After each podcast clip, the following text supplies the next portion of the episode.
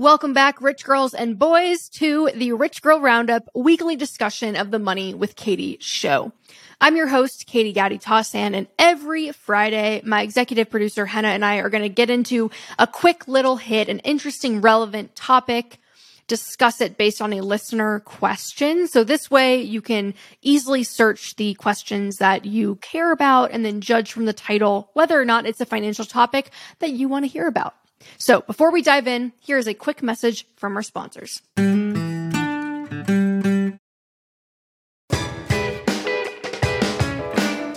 Henah, welcome back. I have a feeling we are going to uh, butt heads today over the Amex versus Chase debate, but we will try to keep that in line. You know, my boxing gloves are ready. They're off screen, but they're here. So let's get into it. Perfect. You know, I love to hear that as the host that you're ready to fight. Um, all right, great. So this week's question is from someone who was also named Katie. Great name. Love it. What is the best way to divide your spending amongst your credit cards to maximize reward potential? Points are confusing enough. So the prospect of trying to figure out how to put what expenses on what cards to maximize points is daunting and has me continuing to pay for things on my debit card or out of my checking account. Ugh, dagger in my soul. So I guess for the uninitiated, let's give a quick little primer.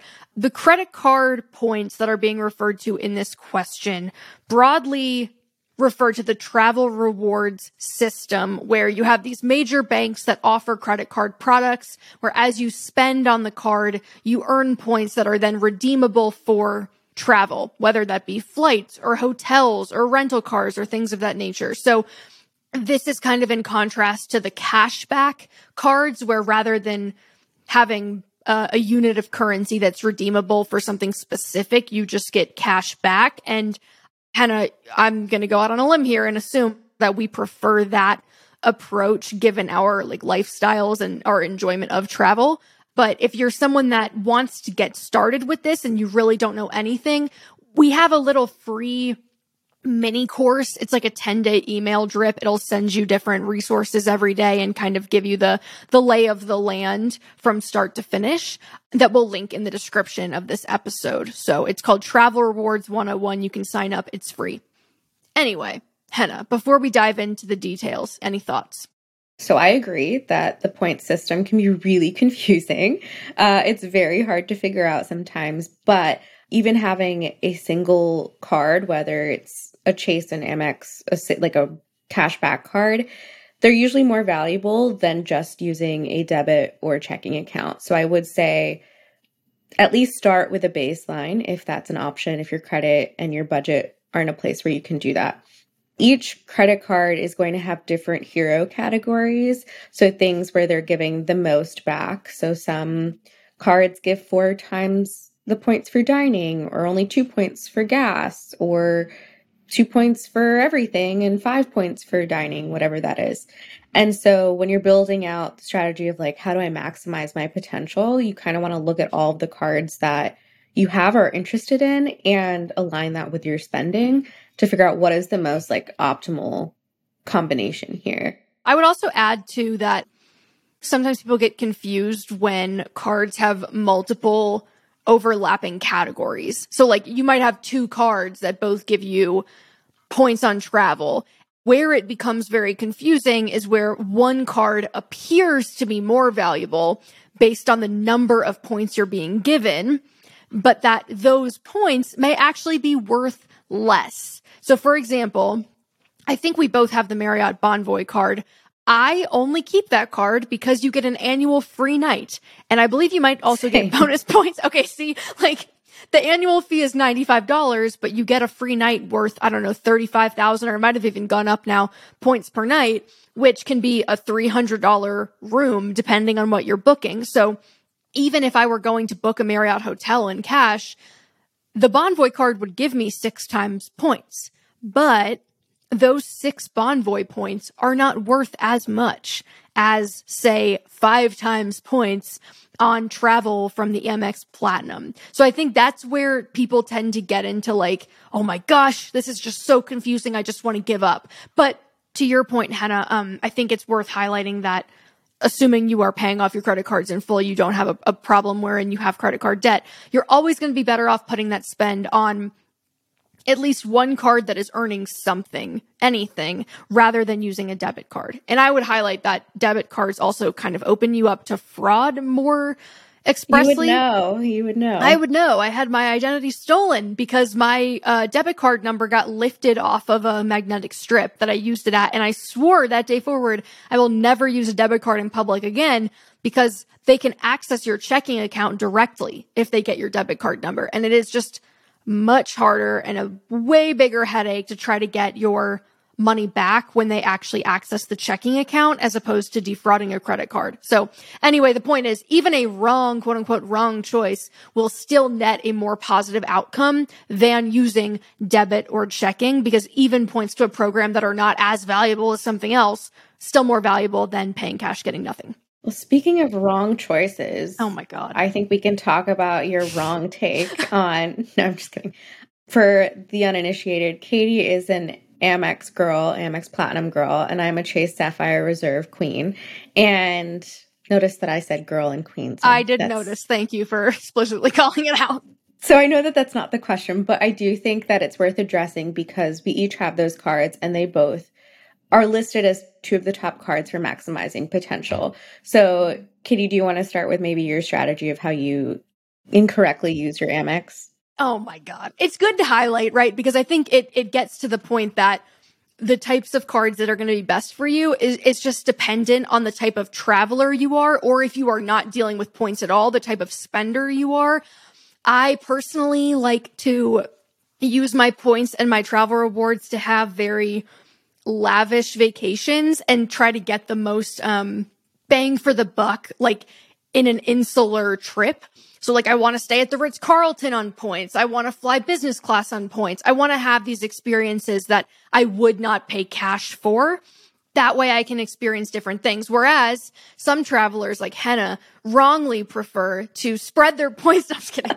to spread their points out and to try to get as much travel as possible for the points. So my particular strategy is I have, I don't know, seven credit cards, but I only spend regularly on a couple of them, which probably highlights another piece of this, which is you can get that sign up bonus and extend your line of credit that's available to you and keep your credit utilization low by having a bunch of different cards for airlines and hotels that you may not be actually putting ongoing spend on. So I put all my food spending, restaurants and groceries on my Amex Gold card. It gets four times points. I put travel and then other expensive purchases that I want to have extra protection around, extra warranty around on my Amex Platinum card because I get five times points on travel as well as additional insurance and warranty benefits. And then everything else, for the most part, goes on my Chase Sapphire preferred card because that earns one point per dollar. And I want to have access to the Ultimate Rewards portal because it gives me the ability to transfer points to uh, airlines and hotels that Amex doesn't cover. So it kind of allows me to like patch up any holes in the Amex strategy. Henah, what is your strategy? Well, since you have so many holes in your strategy, I'll start with my foolproof one. No, I'm just kidding. Before we get into this, though, that to your point, yes, I've definitely opened up a couple credit cards under Chase to leverage the sign up bonus. But it is really important to be mindful of that annual fee because if you're paying seven different annual fees around the same time every year, it's a big dent in the wallet. Not speaking from personal experience or anything, because this month I'll be hit with three of them. Oof. So it is something to be mindful of. For my personal strategy, I have a mix of the Chase Sapphire Reserve. I share an Amex Gold with my husband, and we use the United card for lounge access and free baggage hmm. because mm. United hubs are where we live near. So it makes sense for us as like quote unquote loyal travelers yeah. with United. But for Chase, it's a $550 annual fee, which sounds extremely steep and it, and it can be but you get $300 back for your travel credit right away. And unlike Amex, where you have to like book a specific flight and then the $200 credit goes towards like seats and food on flight or whatever, Chase considers anything in the travel category as travel credit. So that includes flights. And I really enjoy that. I love their insurance and like warranty and kind of like additional coverage uh, that they offer. I know Amex does the same thing. But mostly I've just found that the Chase Sapphire Reserve points are worth so much to me. Mm-hmm. And I know that some people want to spend it all in one place, and that's great for those folks. It's kind of something my husband pokes fun at. I literally always keep a reserve of like 200,000 chase points just because oh you never know. God. Yeah, but you never know. Thousand points? Which I got mostly on all sign up bonuses, but I've been replenishing the same stock of points for years.